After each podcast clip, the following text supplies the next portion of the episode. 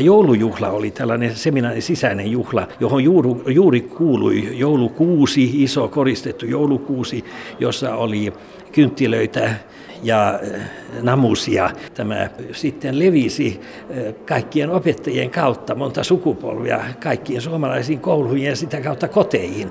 Että voidaan sanoa, että joulukuusikin on, on täältä levinnyt tämmöisenä, eh, tämmöisenä sisään otettuna kuusena Suomessa.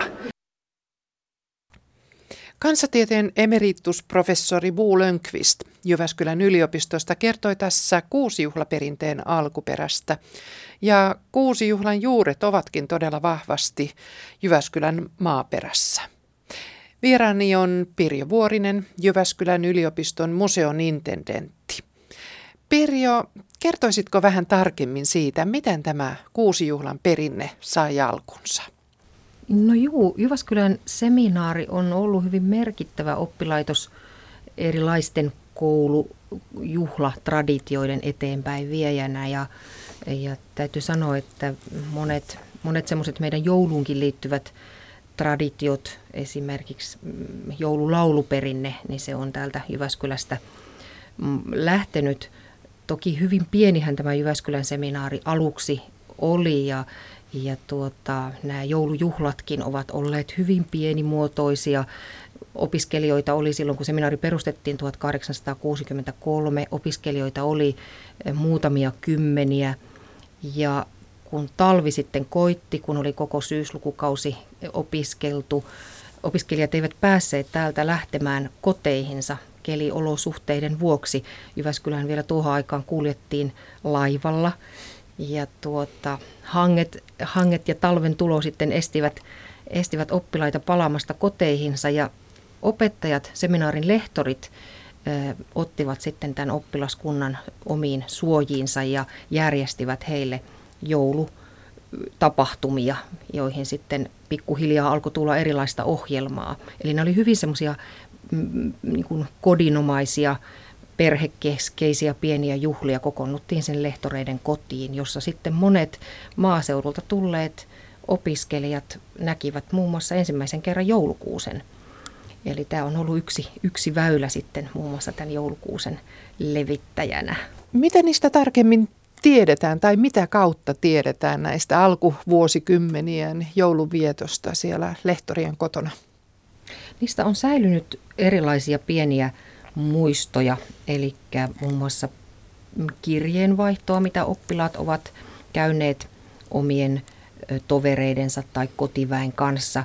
Ja meillä muun muassa yliopiston museon arkistossa on säilynyt vuodelta 1875 tämmöinen Axel Almqvistin kirje Morsiammelleen Maria Smedbergille, missä hän kuvaa tämmöistä joulujuhlaa, mihin hänet oli sitten kutsuttu – kutsuttu lehtorin luokse ja hän hyvin tarkkaan kertoo ja kuvailee sen, minkälainen siellä oli tunnelma, oli yhteislaulua, oli joulukuusi, joka oli koristeltu makeisin ja omenoin ja jota kiersi tämmöinen kaunis, kaunis koristen nauha, jossa kerrottiin sitten Kristuksen syntymästä.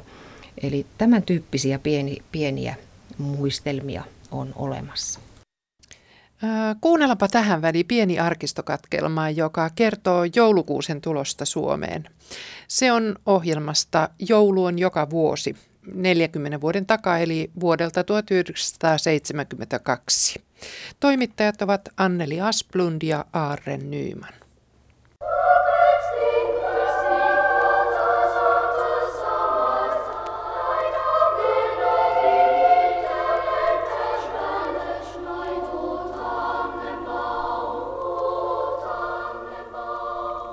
Tämän laulunhan varmaan kaikki tuntevat ja syy miksi se tällä kertaa soi saksankielisenä on siinä, että nykyinen joulukuusi alun perin on kotoisin Saksasta.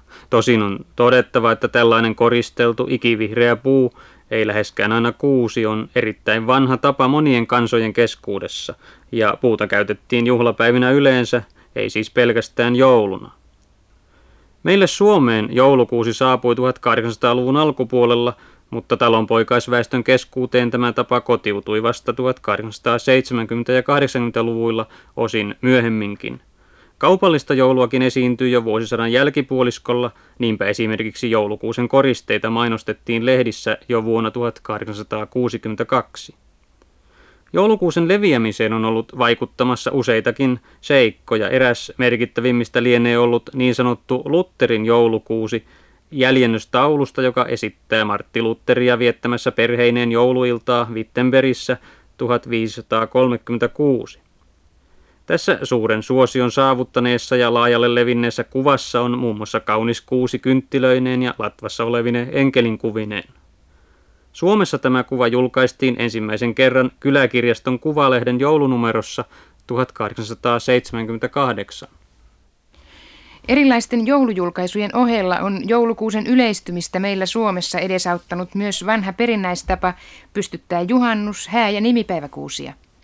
Ja etenkin nimipäiväkuusi paperikoristeineen ja oksille ripustettuinen lahjoineen on tässä suhteessa ollut varsin merkittävässä asemassa. Alkuaan jokaisella perheenjäsenellä onkin ollut oma joulukuusensa, johon lahjat on ripustettu. Unohtaa ei sovi myöskään koulujen joulujuhlia, joissa monikin maaseudun asukas näki joulukuusen ensimmäisen kerran elämässään. Yleisesti ottaen nämä uudet joulutavat, jotka meille ovat lainautuneet yleensä Ruotsista, levisivät ensin säätyläisperheisiin ja kaupunkien porvariskoteihin ja vasta sieltä maaseudun talonpoikaisen kansan keskuuteen. Jos sitten puhutaan hiukan aivan uusimmasta jouluperinteestä, niin esimerkiksi pikkujoulua riisipuuroineen, manteleineen ja kronikoineen alettiin noin yleisemmin viettää vasta ensimmäisen maailmansodan jälkeen. Luterilaisille hautausmaille ilmestyivät joulukynttilät 1920-luvun alussa, ja nämä molemmat tavat yleistyivätkin varsin nopeasti. Vuosi 1930 oli edistyksellinen monessakin suhteessa – Silloin Helsingissä ja vieläpä samana päivänä joulukuun 13. tapahtui näet seuraavaa. Pystytettiin ensimmäinen sähkökynttilöin valaistu joulukuusi Senaatintorille, lähti ensimmäinen Lusia kulkue liikkeelle halki kaupungin ja syttyivät myös valot Suomen ensimmäisellä joulukadulla Kluuvikadulla. Aleksanterin kadusta tuli joulukatu vasta 1947.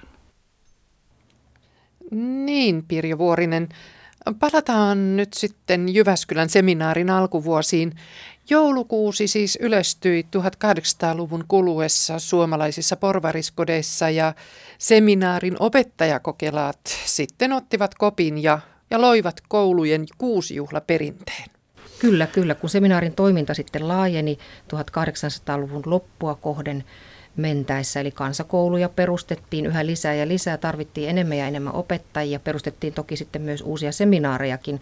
Jyväskylällä säilyi tämmöinen ensimmäisen seminaarin status kuitenkin hyvin pitkään ja Jyväskylässäkin sitten pikkuhiljaa tämä tämmöiset pienet kodinomaiset juhlat alkoivat laajentumaan tämmöisiksi isommiksi juhliksi. Seminaarin yhteyteen perustettiin 1866 oma harjoituskoulu, missä opettajakokelaat harjoittelivat opettamista ja siellä sitten ryhdyttiin pitämään erilaisia eh, juhlia, muun muassa sitten joulun, joulun tultua näitä joulujuhlia, joita sitten kuusi juhliksi kutsuttiin. Ja kun opiskelijat eh, pääsivät siellä sitten näiden, näiden oppilaiden kanssa puuhaamaan näitä joulujuhlia ja kun he valmistuivat sitten opettajiksi, niin he veivät sitä juhlatraditiota sitten mukanaan, mukanaan sinne omalle työpaikkakunnalle, niihin pieniin kyliin, mihin he sitten yleensä asettautuivat. Ja sitten tästä Jyväskylän mallista tulikin kaikkialla Suomessa yleinen joulu, joulujuhlien tai kuusijuhlien traditio. Siirrytään sitten kuuntelemaan kirjailija Hilja Valtosen muisteluita. Hän oli kansakoulun opettaja, joka kirjoitti romaaneja, elokuvakäsitkirjoituksia, kuunnelmia ja useita joulukuvaelmia juuri koulujen käyttöön. Ohjelma nimeltään Rakkain joulumuistoni, sillan kahta puolta. Ja tässä on toimittajana Tuula Salmi.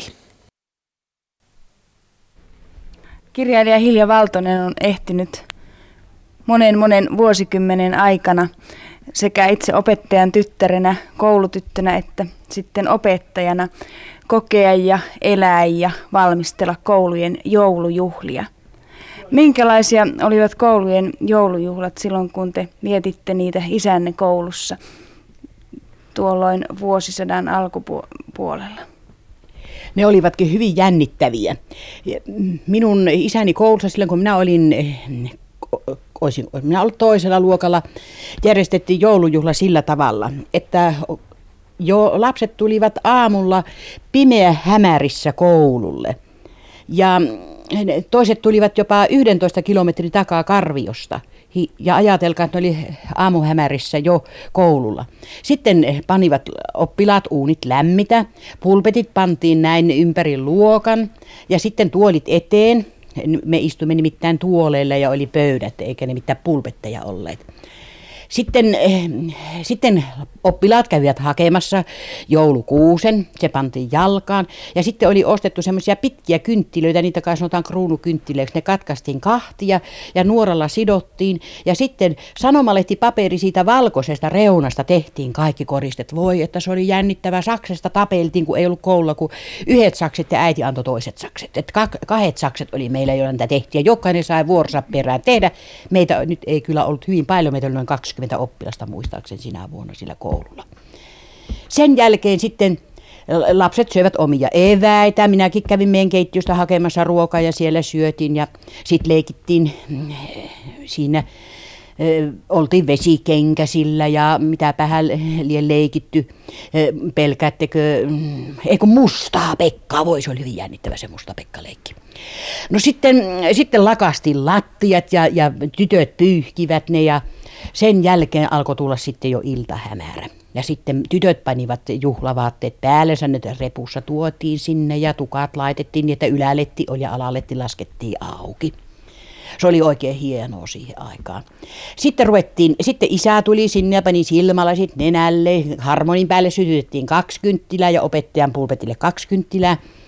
Ja isä meni sitten sinne harmonin taakse ja sitten koko yleisö, siis oppilaat ja heidän vanhemmansa, rupettiin laulamaan enkeli taivaan lausuinen. Joskus veisotti ihan koko virsi. Siinähän on vissi 22 vai 21 värssyväkö siinä on siinä. Niin siinä oli ohjelmata tarpeeksi. Sitten isä luki joulu evankeliumin meille ja se kuunneltiin hartauvella. Ja sen jälkeen sitten joku oppilaista lausui jonkun runon esimerkiksi, että aamuisissa alkoi olla päiväaholla, kun juoksi ketturäivä, jolla nalka kurni suoniansa, kun ei ajatelkaa, miten hyvin se sopii siihen joulujuhlaan. Sitten leikittiin jänis istui maassa ja tulee lentäen lintu ja mikä se oli semmoinen, kun tuulimyllyt pyörii, siivet levalla, en minä muista sitä. Kas suomalainen maamies on aina ahkera. Ja hei, tonttuukot hyppikä. Ja sitten taas joku luki sieltä oikein pitkän kertomuksen eh, näitä satuja, mikä se oli, se koivu ja tähti. Siinä oli kuuntelemista, kuulkaahan mm, pitkäksi aikaa. Ja sen jälkeen sitten opettaja sanoi, että nyt lauletaan. Ja sitten kun ne lapset laulo kaikenlaisia lauluja, Köyhän lapsen joulukuusi loistaa kankahalla, sen minä muista ihan siltä ajalta. Ja sitten laulettiin harmonisäästyksellä jouluyö, juhlayö. Ja se oli minusta hirveä juhla. Se on kaikkein kaunein joululaulu, minkä minä lapsuuteni ajoilta muistan. Sitten taas ei, ei, lausuttiin joku runo, en minä jaksa muistaa. Lausuin minäkin jonkun runo ja minua niin hävetti, että me, kun lapikkaan kärkiä katselin, minä olin saanut uudet lapikkaat siihen, siihen juhlaan sitten. Ja, ja äiti sanoi, että olisit sinä voinut katsoa yleisöä, etkä sillä tavalla tuijottaa lapikkaaiskärkiä, vaikka ne olikin uudet. Sen jälkeen sitten jaettiin todistukset ja kynttilät sammutet, ei, totta kai luettiin Herra siunaisi ja toivottiin hauskaa joulua ja sitten sammutettiin kynttilät. Ja eh, ne oli, niitä oli jäänyt noin 10 senttiä, sitten annettiin niille köyhille lapsille ne, ne kuusessa olevat kynttilät, että nekin saavat sitten kotiinsa eh, kynttiläjouluaatoksi. Tämmöinen se oli suurin piirtein ja yleisö lähti pois ja kuulkaa aisa, kellot, kilkko ja kulkuset, helkky. Oli oikein kiva seistä portaalla, kun se ihmisten henki sitä luoka ovesta, se höyrys ulos arvaahan se mitenkä lämmin siellä oli, kun oli 50 ihmistä siellä luokassa. Tämmöinen se oli se minun lapsuuteni joulukoulussa. Ei siellä mitään näytelmiä ollut. Laulettiin ja leikittiin ja sillä siisti luettiin Jumala Sanna ja muuta semmoista kirjailija Valtonen, te olitte sitten itse yli neljä vuosikymmentä opettajana. Minkälaisia olivat joulujuhlat siihen aikaan, kun te olitte nuori opettaja? Tai olivatko ne muuttuneet näistä lapsuuden koulun joulujuhlista? Kyllä siinä oli tapahtunut aikamoinen eh, muutos. Tietysti alku oli sellainen, että eh, kuusi tuotiin sisään eh, ja sitten kun olin pienellä koululla, missä oli kolme opettajaa, niin kaikki oppilaat olivat siellä mukana. Ja kaikki, kaikilla luokilla oli ohjelmata, mutta sitten kun tultiin tänne moniopettajaiseen suureen kouluun, tänne Imatralle, niin se oli hiukan erilaista. Muistuu mieleen yksi hauska tapaus Parikkalan Poutalassa, kun siellä oli näytelmä. Ja sitten oli parta laitettu tälle joulutontulle, jonka piti sytyttää joulukuusen. Sen piti raavasta eh, tikku, tiku, tulitikulla tuli ja pistää se kynttilä on nyt on kuusi sytytetty. Ja kun se tempas sitten sen tuli tikun ja, ja, ja sytytti, niin koko se parta syttyi palaamaan. Tietysti herra ihme, kun me karjasti kaikki, mutta se nuori opettaja, tar- eihän minäkään silloin ollut vanha, mutta siellä oli toinen, joka oli kaksi vuotta minun nuorempi, niin se koppas koko se hökötyksen siltä pojalta päälle sanoi, että jos ei olisi silloin sammunut, niin hän olisi pannut se hammensa alle. Siinä olisi ollut tulinen palaa tytöillä, kun olisi hame lehahtanut palaamaan. No sitten täällä, mm, tämä oli nimittäin merkillisin tapaus, mikä silloin tapahtui, mutta sitten nyt täällä mm, Linnalassa, missä oltiin, oltu suuri osa elämäntyöstä on tehty, niin meillä oli siellä semmoinen tapa, että ala, eh, tietysti kaikki menimme juhlasaliin ja mm, alkuvuosina seisottiin ja sitten kun tämä tuli kauppalaksi, niin tämä Imatra, niin sitten saatiin sinne tuolit ja oppilaat istuvat tuoleilla. Sinne tuli sitten eh, ensinnäkin oli semmoinen juhlaseremonia, meillä oli sitten jo näyttämö ja, ja siellä näyteltiin aina kuvailmana tämä eh, Betlehemissä. Siellä oli Seimi, oli Maria ja Joosef ja enkelit ja sitten tulivat vielä semmoiset enkelit, jotka lukivat jouluevankeliumin. Tämä oli aina meillä semmoinen niin kuin jokavuotinen seremonia. Sitten äh, kuorot lauluvat. Oli alaluokkien kuoro, se oli oikein semmoinen sekakuoro. Sitten oli keskiluokkien kuoro, siellä laulettiin yksi äänisesti, mutta sitten yläluokat lauluvat aina noin kol, kolmiäänisesti ja se oli minusta hyvin juhlallista. Muistuu aina mieleen, kun, kun äh, oli semmoinen, että tulet tuikkivat joulutiellä vai mitenkä se oli. Ja kun enkelivuoro lauloi, se enkelikuoro minusta lauloi, niin mulla nytkin tulee vielä kylmä, kun mä muistelen sitä, miten se oli jännittävää ja kaunisti ne lapset laulo. Mutta se oli valittu kuoro se. Sitten esitettiin joku runo. Se tavallisesti oli, ne runonlausujat olivat siis niin kuin kolmasluokkalaisia. Ja alaluokkalaiset sitten esittivät tonttuleikkiä ja, ja sitten oli näytelmä ja se oli sitten kuudes luokka, joka esitti sen näytelmän. Mutta siinä välillä jaettiin sitten eh, omenia ja karamelleja niin lapsille. Ja pussin pohjaan leikattiin aina reikä. Sillä jos sinne pussin pohjaan ei olisi eh, sitä reikää tehty, niin jokainen olisi pommaattanut. Ja arvaatte, kun 300 oppilasta olisi pussin pommauttanut, niin olisi siinä ollut aikaräjäys. No niin, tässä kuultiin nyt sitten Hilja Valtosen muistelmia omista kuusijuhlistaan ja pientä muutosta tuossa tapahtui jo matkan varrella siinä, kun hänen isänsä oli ensiopettaja ja sitten hän itse. Mitkä kaikki on niin kuin se olennaisin runko tämmöisessä kuusijuhlassa, Pirjo Vuorinen? Tuossakin jo tuli esiin se, että se on pikkuhiljaa muuttunut, muuttunut vuosikymmenten aikana, mutta varmasti se runko on hyvin, hyvin tuota, jo alusta ollut tämmöinen musiikkipainotteinen. Siellä on musiikki ja yhteislaulua, sillä nostatetaan sitä yhteistä henkeä. Nämähän on olleet nämä kuusi juhlat semmoisia koko kylän juhlia. Eli tämä koulu on ollut ikään kuin semmoinen kyläyhteisön pieni kulttuurikeskus, joka sitten tarjosi tätä jouluohjelmaakin. Ja tuota, erilainen, erilaiset kuvailmat, kuvailmat ehkä tulee sitten vasta 20, 20-luvulla 30-luvulla ne on jo hyvinkin yleisiä, niissä on tonttuja, enkeleitä ja jossakin vaiheessa mukaan tulee sitten joulupukki.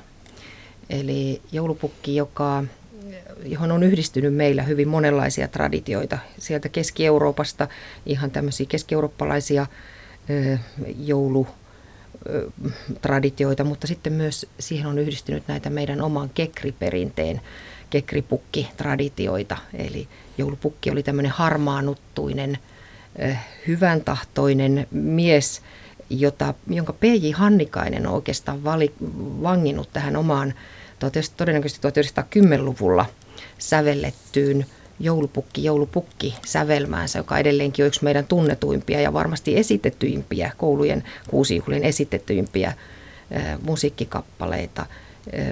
Ja, niin, ja siinähän on vielä oleellista se, että se nimenomaan tulee ta- jälleen meidän kouluun. Että se on ihan koulukäyttöön kyllä. tehty. Joo, ja eikö se ole Jyväskyläläinen? Se on Jyväskyläläinen. Mm. Se on aivan Jyväskyläläinen. Eli todella täällä se on sen ensiesityksensä, ensiesityksensä saanut. Pei Hannikainen oli Jyväskylän seminaarin pitkäaikainen ö, musiikinlehtori. Häntä voidaan pitää tämmöisen suomenkielisen koululaulun isänä ikään kuin. Eli hän on hyvin paljon muitakin meidän tuttuja koululauluja sanottanut ja säveltänyt ennen kaikkea. Ja tota, todella tuo joulupukin tausta, sieltä, siellä on sitä semmoista maaseudun kekripukin, kekripukin taustaa. Ja kekripukithan oli tämmöisiä vähän ilkeämielisiäkin, vähän aikuisten huumoriinkin liittyviä, liittyviä olioita, jotka sitten kekrin aikaan liikkuvat, liikkuvat talosta toiseen kirjaten ryyppyjä. Mutta, mutta joulupukki saa sitten tämmöisen hyvän tahtoisen tuota, ilmeen. Toki siinä on sitten monet muutkin seikat, jotka sitä joulupukki-traditiota ovat muokanneet, joululehdet ja, ja Sakari Topelius ja niin edespäin. Mutta, mutta Kerrotko niistä joululehdistä enemmän? Joululehdet ovat olleet hyvin suosittuja. Suomessa on ilmestynyt aika iso joukko erilaisia joululehtiä tuosta 1800-luvun lopusta alkaen. Ja aika monethan niistä ovat olleet myös kansakouluopettajien toimittamia tai kansakouluopettajat on tuottaneet niihin aineistoja. Ja ne on olleet semmoisia varantoja, joista sitten, joita ihmiset lueskelivat ja, ja joita, joista sitten tuli myös näitä erilaisia juhlaperinteitä. Niiden, ne ovat myös tietyllä tavalla myös kuusi, tätä joulukuusi perinnettä vieneet eteenpäin. Niissä oli opettavaisia tarinoita, niissä oli tämmöisiä sydäntä särkeviä eh, satuja, joita sitten lueskeltiin lapsille ääneen ja joita kouluissakin sitten lueskeltiin. Oliko ne semmoisia, joita kodit tilasvat vai oliko ne nimenomaan opettajille tarkoitettuja lehtiä? Ne oli tarkoitettu kaikille. Että toki opettajatkin varmasti niitä tilasivat, mutta, mutta niitä tuli myös koteihin. Niitä myytiin kirjakaupoissa ja niitä pystyy sitten koteihin, koteihin tilaamaan. Hyvä nämä kuvailmat, niin se on erityinen laji sikäli, että, että niistä käytetään sanaa, mitä ei varmaan muuten käytetä. Siis se on vain koulun näissä juhlissa, kevätjuhlissa, kuusijuhlissa on kuvaelmia. Mistä, mistä ne ovat syntyisin? Tässä Hilja Valtonen oli haastateltavana ja hän on kirjoittanut niitä, mutta onko ne nimenomaan opettajien kirjoittamia? Aika monet on niistä opettajien kirjoittamia ja opettajillehan tuotettiin tietysti toiset opettajat, mutta myös muutkin sitten kirjailijat on tuottaneet tämmöisiä erilaisia nimenomaan koulujen joulu- ja kevätjuhliin tarkoitettuja julkaisuja, joissa sitten oli pieniä näytelmiä, pieniä kuvailmia, semmoisia, mitkä niin kuin lapsi pystyy hallitsemaan. Vuorosanat oli lyhyitä ja, ja ne kokonaisuudet oli sinänsä lyhyitä ja selkeitä ja niissäkin oli yleensä joku opetuksellinen tarina siellä taustalla, juoni, joka sitten, joka sitten oli hyvin tämmöinen kasvatuksellinen ja opettajat niissä aika paljon on ollut taustalla, taustalla mutta sitten kirjailijat ovat myös niitä tuottaneet. Ja vähän helpompia rooleja oli myös joukossa, että joku saattoi esittää pensasta tai pupua, ettei ollut kovin vaikeita nämä vuorosanat. Kaikille ihan, löytyi jotain. Joo, ihan totta, että siinä tavallaan niin kuin otettiin huomioon erilaiset lapset. Eli myös ne, jotka ei välttämättä halua eikä rohkene sanoa mitään ääneen, vaan sitten he, he voivat olla saada, mutta kunhan heillä nyt oli joku rooli, että he pääsi mukaan siihen yhteiseen, se oli hyvin tärkeä asia.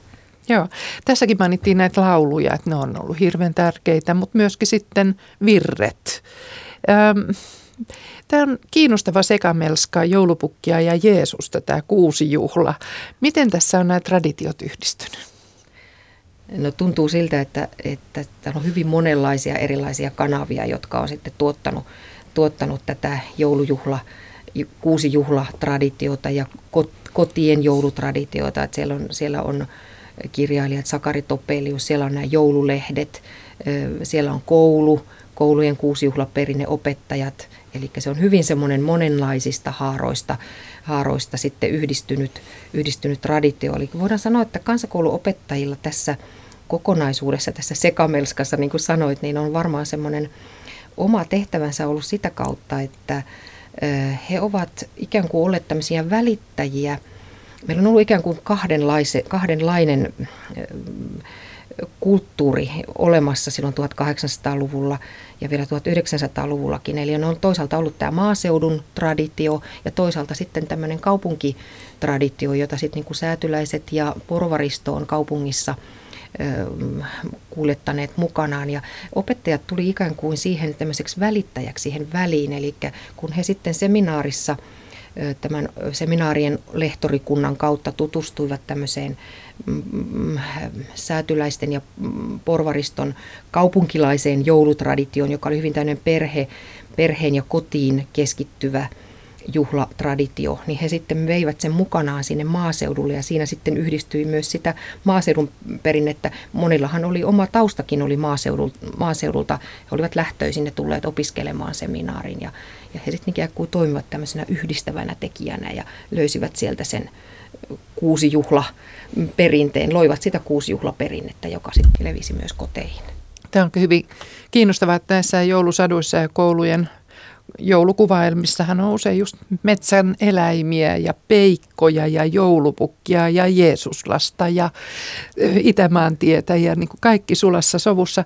Kuunnellaan vähän matkaan tämmöistä koulun joulujuhlaa. Tämä nauhoitus on vuodelta 1982 ja toimittaja on Kirsi Sutinen ja tässä liikutaan Tornion seudulla. Hyvää iltaa, hyvää iltaa, itse kullekin säädylle. Sekä isännille että emännil, jokaiselle kuin talossa on. Ja minä toivotan, ja minä toivotan, onnellista ja hyvää joulua. Ja sitä taivallista ystävyyttä, joka meidän kaikkeimme ylitse käy. Tiernapoikien laulut kertovat lähes 2000 vuotta vanhoista tapahtumista. Tunnetuin joulunajan kertomuksesta on jouluevankeliumi, jonka kuulemme seuraavassa. Sen myötä toivotamme kaikki tervetulleeksi Kivirannan koulun joulujuhlaan. Myös te kaikki radion kuuntelijat, jotka nyt voitte seurata torniolaisten lasten esityksiä. Ja tapahtui niinä päivinä, että keisari Augustukselta kävi käsky, että kaikki maailma oli verolle pantava. Tämä verollepano oli ensimmäinen tapahtui Kyrenyksen ollessa Syyrian maaherrana. Ja kaikki menivät verolle pantaviksi. Joulun liittyvät asiat ovat usein vanhoja.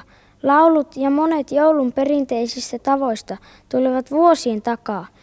Ikivanha soitin on myös kannel, suomalaisten kansallissoitin. Seuraavassa koulumme pienimmät soittavat kannelta ja laulavat. Jouluyö,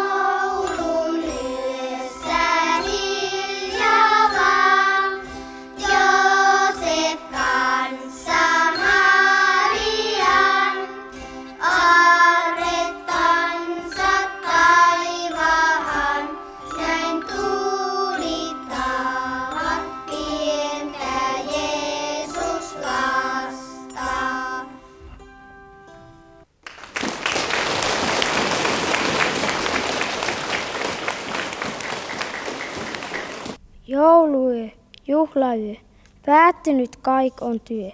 Tämä vanha joululaulu on varmasti monelle koululaiselle mielen. Onhan mukavaa saada levähtää joululoman ajan. Jouluyö juhlayö on vanha joululaulu ja seuraavassa kuvailmassa etsitään vanhaa joululaulua. Olen vanha joululaulu. On raskasta vaeltaa, kun kukaan ei huomaa minua, kukaan ei laula minua. Kas tuolla hyppii pieni talitintti. Jospa se laulaisi minulle. Hei pieni tintti. Hei, mikä sinä laahustaja olet? Minä olen vanha joululaulu. Kaikki ovat unohtaneet minut. Laula sinä, pieni talitintti, minut. Minäkö? Minun ääneni on käheänä, enkä minä välitä joululauluista. Kevätlauluista minä pidän. Titity! Turhaa, turhaa. Ei edes talitiainen tahtonut minua laulaa. Jospa tuo rikas kauppamies tuntisi minut paremmin ja laulaisi. Päivää kauppamies, olen vanha joululaulu. Lapsena tunsit minut. Tunnetko vielä? Laula minut. Päivää. Sinutko? Jos olen tuntenut, en tunne enää. Rahan kilinä kassalippaaseen on kaunein laulu, minkä minä tiedän. Mene matkaasi. Ei minulla ole aikaa joutaviin. Minun täytyy miettiä, miten saisin joulumynnin kasvamaan. Ei minua enää kukaan tarvitse. Unohdettu, hyljätty. Yritän kuitenkin vielä. Ehkä tuolla tuleva kiireinen rouva muistaa minut. Mikä maleksia sinä olet? En voi sietää tuollaisia. Olen vanha joululaulu. Äitisi minua ennen lauleli. Kyllä sinä minut tunnet. Laula minut. Minäkö tässä ennättäisin joululauluja laulella juuri joulun alla? On pidettävä suursiivous ja pestävä pyykki ja leivottava joululeivät ja suolattava joulukinkku ja paistettava joulutortut ja liotettava joulukalat ja silitettävä joululinnat ja mankeloitava ja kiilotettava ja kuurattava ja tomutettava. Niin meni hänkin laulamatta minua. Toivotonta. Tahdon josta kauas täältä. Istun tähän mökin portaille. Varmaan minun on kuoltava. Kukaan ei enää tunne minua, eikä tahdo minua laulaa.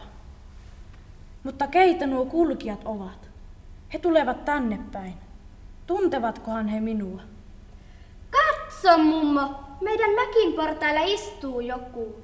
Päivä, onpa hauska nähdä. Sehän on vanha joululaulu.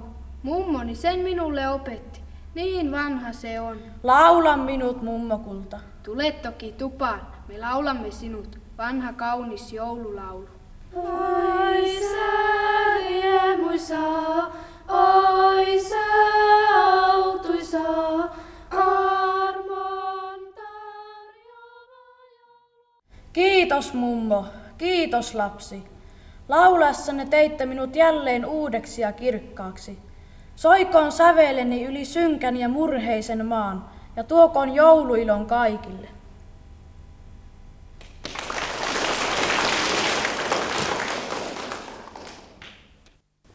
No niin, tässä tuli tuttu joululaulu hiljaa hiljaa mukaan. Eikö silläkin ole jotain tekemistä Jyväskylän kanssa? Kyllä joo, eli tämän laulun taustalla on Jyväskylän seminaarissa opiskellut ö, Helmi Roos, myöhemmin Auvinen. Ja tämän laulun taustoista on olemassa semmoinen tarina, eli kerrotaan, että Helmi Roos oli saanut tämmöisen joulurunotilauksen seminaarin naisosaston opettajattarelta Maria Erikssonilta, joka toimitti tämmöistä lasten kalenterijulkaisua.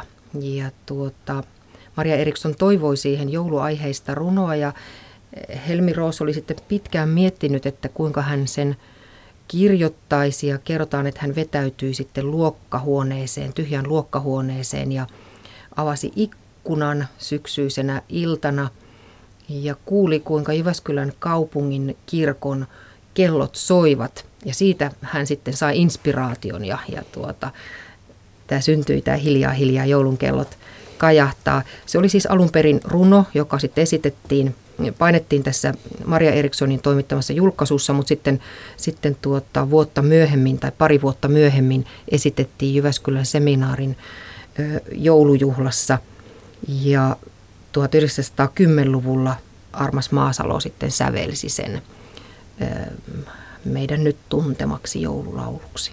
Jota me kaikki ollaan koulussa aikanaan laulettu. No tämä kuusi juhlan kaava on siis erityisen suomalainen, voi sanoa, ja vielä, vieläpä erityisen keskisuomalainen Jyväskylän seminaarista peruja. Mitä tiedät muiden maiden tämmöisestä joulujuhlista? Vietetäänkö niitä ja millaisia ne ovat? Kyllä, eli joka maalla on vähän omanlainen kulttuurinsa ja kyllä tämmöinen niin kuin saksalaistaustainen joulutraditio, mikä, mikä meilläkin on vaikuttanut nimenomaan tähän säätyläisten joulunviettotapoihin. Se on hyvin vahva varmasti Keski-Euroopassa, missä, missä sitten on erityyppisiä joulutapahtumia, joulujuhlia. Se joulupukin taustakin siellä, siellä tuossa Pyhä Nikolauksessa, jota katolisissa maissa on edelleenkin juhlistetaan silloin kuudes päivä joulukuuta. Sieltähän ne, sieltähän ne juuret tulevat, eli, eli se Pyhä Nikolaus on hyvin merkittävä siellä Keski-Euroopan traditiossa. Entä muissa Pohjoismaissa? No kyllä varmasti Skandinavia on sellainen, missä, missä kokona, kokonaisvaltaisesti on aika lailla ne mm, traditiot liittyneet toisiinsa. Tai tuntuu, että koko maailmassa nämä joulutraditiot on aika lailla, aika lailla saaneet erilaisia, erilaisia taustoja. Joka maassa tietysti on se oma, oma, tuota, oma kulttuurinen tausta ja sitten sitä, sitä sitten hämmennetään sillä semmoisella yleisellä, yleisillä asioilla, joita sitten, jotka sitten yhdistyy – joihin yhdistyy monen, monen maan traditiot. No nyt ollaan aikamoisessa muutosvaiheessa kulttuurisesti. Öm, uskonnollisen ohjelman osuus kuusijuhlissa ja koulun kevätjuhlissa on vähän kyseenalaistettu. Ja monikulttuurisuus pitäisi ottaa huomioon. Tuossa äsken kuultiin pieni pätkä tiernapojista. Hoo, miksi olet noin musta? Miten se mielestäsi sopii nyky-Suomeen? Me suomalaiset ollaan aina jotenkin vähän, vähän tuota pelokkaita näiden meidän vanhojen traditioiden, traditioidemme suhteen. Eli äh, kyllä ainakin näkisin, että me vähän niin kuin nakeramme sitten sitä meidän semmoista kulttuuriperintöä, jos me lähdemme muuttamaan kovasti näitä vanhoja perinteitä. Me totta kai ne aikojen kuluessa, niin kuin tässä jo nähdään, kun ollaan keskusteltu, ne on muuttuneet ja saaneet uusia vivahteita.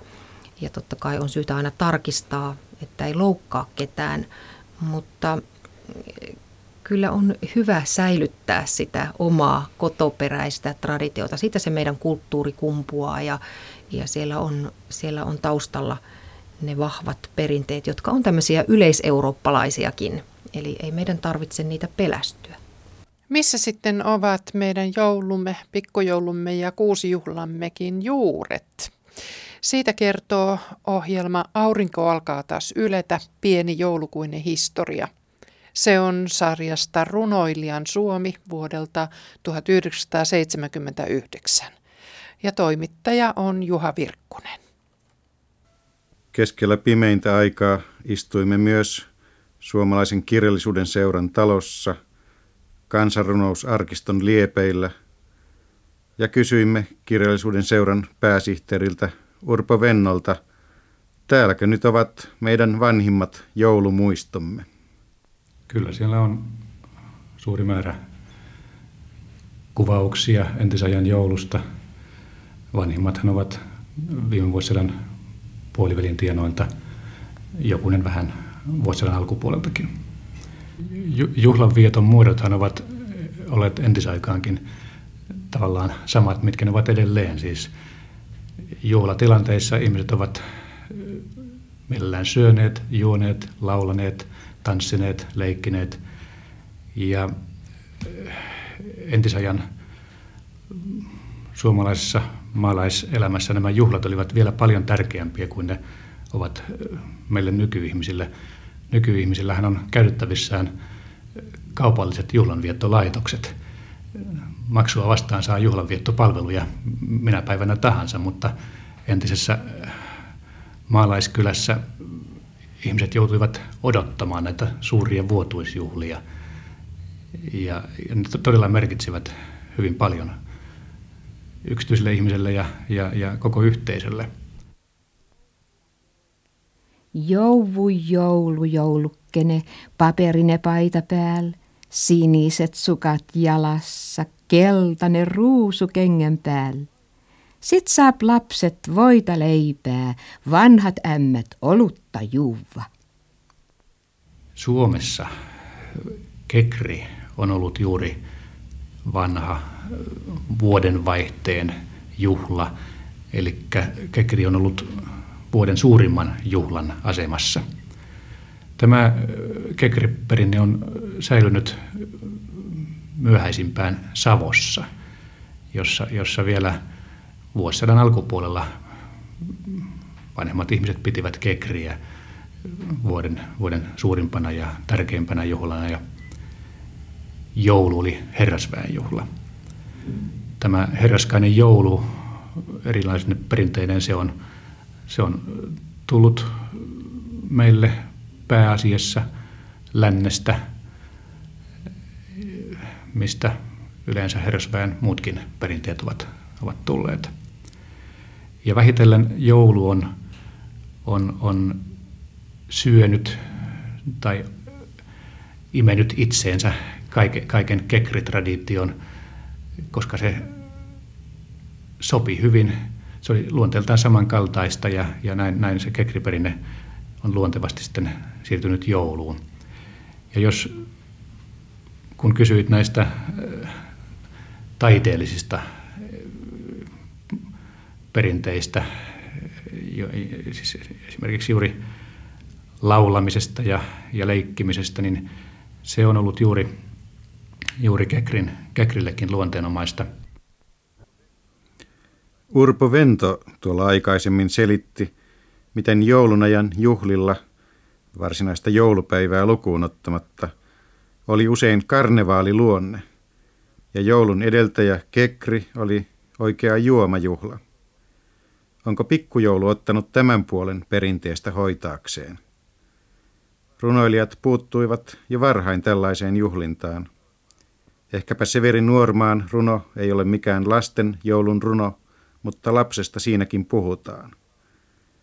Tämä runo nimeltään Opriksella, slangisana, joka tarkoittaa sen aikaista helsinkiläistä ravintolaa oopperakellaria, antaa välähdyksen viime vuosisadan lopun talvisesta huvielämästä ja sen omaa tuntua kolkuttavista piirteistä. Silloisen Helsingin vahva ruotsinkielisyys on taitavasti maalailtu. Tuuli on tuima ja tuiskuttaa. Issikka, oprikselle, sähkövaloa, sampanjaa, viinerdaamen kapelle. Poika reuhkana pienoinen arkana ovesta astuu. Parkettilattia hienoinen jalasta paljasta kastuu. Armon herra, niin kylm on sää. Cheapare mer vatten. Viuluin sävelet veräjää. Bror har lite. Hyvät herrat, armahtakaa. Siideren som duger. On niin nälkä ja paleltaa. Koodin väg du ljuger. Äiti rohtoja tarvitsis. Nuskavitain heela. Bravo, bravo ja bis, bis, bis. Är en fanat spela. Viuluin sävelet väräjää. Tjenare, smaakarin tilla. Kyynelkarpalo kimmeltää poikasen poskosilla. Neiti on sortua sampanjaan ja herran on himmeä silmä. Poikanen kadulle potkaistaan. Siellä on niin kylmä, niin kylmä. Niin, tässä oli vähän surullisempi joulun lapsi kyseessä tässä viimeisessä runossa. Tässä kovasti mietin, että miten nämä kaikki eri juhlat liittyy toisiinsa. Kekri on siis hyvin vanhaa suomalaista perua ja sijoittuu jokseenkin samaan aikaan kuin sitten taas vanha, vainajien muistojuhla, joka on traditiona oikeastaan niin kuin myös katolisessa joka puolella maailmaa – Eikö niin? Kyllä, kyllä. Eli kyllä näillä jollakin lailla sitä semmoista samanlaista taustaa on ja että meillä se kekri ennen kaikkea on ollut tämmöinen sadonkorjuun juhla. Eli kun on tehty se iso työrupeama siellä maaseudulla, niin sitten on tarvittu semmoinen niin virkistäytymis, virkistäytymishetki. Ja samaan siinä on myös se, että on, tämä pimeys on alkanut laskeutua. Eli Justiin. se pimeys on se varmaan, mikä on siirtänyt ihmiset sitten sinne piirtämään kotiin ja ei ole enää niin kuin nähnyt tehdä kovin pitkää aikaa töitä ja siihen on sitten tämmöinen juhlinta sopivasti. Niin kuin tuntuu, että tänä päivänäkin me kaivataan semmoista juhlatraditiota, ehkä se tulee juuri pikkujoulujen kautta, millä sitten ikään kuin murretaan tätä tämmöistä varsinkin täällä Pohjois-Euroopassa olevaa rankkaa pimeää hetkeä. Eli työvuosi on ikään kuin takana ja sitten vähän ryypiskellään ja, ja relataan niin sanotusti. Ja tästä tulee tämä yhteys Kekrin ja pikkujoulujen välillä. Aivan, aivan näistä voisi ajatella sitten, jos miettii jo mennään muinaisiin aikoihin, että mietitään Rooman valtakunnan aikaa. Siellä on vietetty näitä saturnaalia juhlia, jotka on ollut mm-hmm. tämmöisiä reipasta juomista ja reipasta syömistä ja ilonpitoa juuri siihen pimeimpään, vuoden pimeimpään aikaan. Siinä ne, siinä, siellä ne varmaan ne samat ainekset jollakin lailla sitten. Aivan. Ja sitten kristinusko on tuonut tämän oman tarinansa sen tähän samaan ja näitä on sitten yhdistetty näitä palasia. Ja Näin. niin meillä on sitten, meillä on kekri, jota vieläkin jossain määrin juhlutaan. Jotkut kutsuu sitä kylläkin Halloweeniksi. Ja sitten meillä on ää, lasten kuusijuhlat ja sitten on joulu ja pikkujoulut. Niin, Pirjo Vuorinen, olet Jyväskylän yliopiston museon intendentti ja teillä on täällä Jyväskylässä vahvat juuret kaikille sille työlle, mitä kouluissa ylipäätänsä tehdään. Ja mainitsit tuossa, että seminaari on siis täyttämässä vuosia. Kyllä. Ensi vuonna tulee kuluneeksi 150 vuotta Jyväskylän seminaarin perustamisesta ja se on aika tärkeä merkkivuosi. Ja sitä varten koko Jyväskylän yliopisto viettää ensi vuonna tämmöistä oman historiansa, pitkän historiansa vuosi juhlaa, merkkijuhlaa, eli koko ensi vuodelle on erilaista ohjelmaa tulossa, jossa sitten tulee myös nämä meidän seminaariin liittyvät traditiot esille ja tulee myös tämä joulu, jouluperinne esille, eli tota, te, yhdessä henkilökunnan kanssa ollaan valmistelemassa erilaista ohjelmaa koko vuoden ajalle. Niin, Jyväskylässä oli tosiaankin Suomen ensimmäinen seminaari, jossa valmistui kansakoulun opettajia, näitä kansakynttilöitä. Alkuvuosina oli muutama kymmentä ilmeisesti vaan näitä opiskelijoita. Eli Jyväskylän seminaari ehti olla kuitenkin jonkin aikaa Suomen ainoa seminaari, eikö niin? Kyllä, kyllä ehti olla ja sitten se, että Tammisaaren seminaari oli sitten jo ruotsinkielinen. Et ensimmäinen suomenkielinen ja pitkään sitten se ensimmäinen ensin kantoi sitä, sitä suomenkielisyyden vastuuta ikään kuin siitä suomenkielisestä kouluopetuksesta. Ja hyvin vahva tämä, vahva tämä traditio sieltä Jyväskylän seminaarista kyllä on, että on hieno asia, että sitä nyt sitten ensi vuonna juhlistetaan koko vuoden ajan. Mm, Piri Vuorinen, nämä ovat hyvin tunnelmallisia, tunneherkkiä juhlia, nämä kuusi juhlat. Kerro oma muistosi, joka on vahvimmin jäänyt mieleen näistä tilanteista?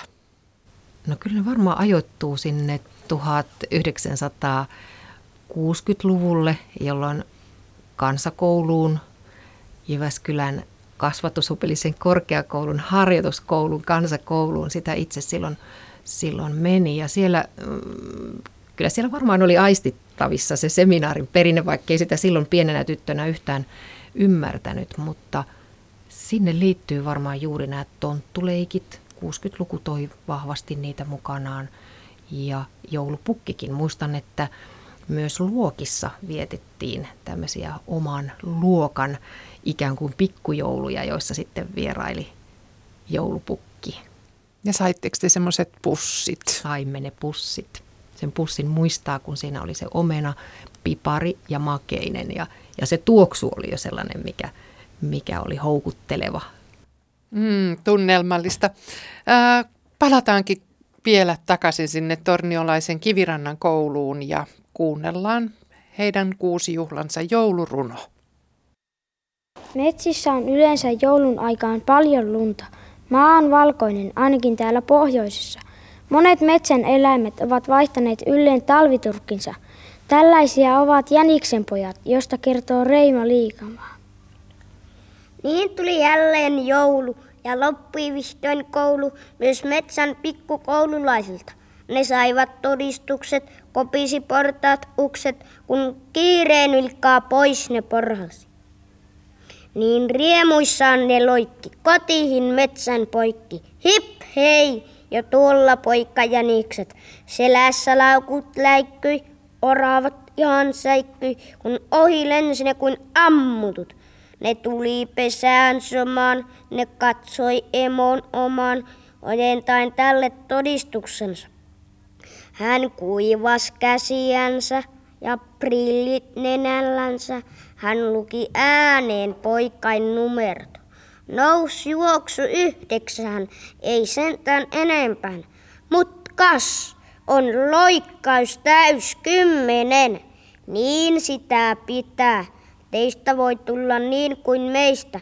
Pian ihan isot tosi jänikset. Voileivän pojat söivät ja leikkiä he löivät ja kuperkeikkaa heitti aholla. Kuu vuoren takaa nousi ja pilvet esiin sousi ja lunta satoi hiljaa metsähän.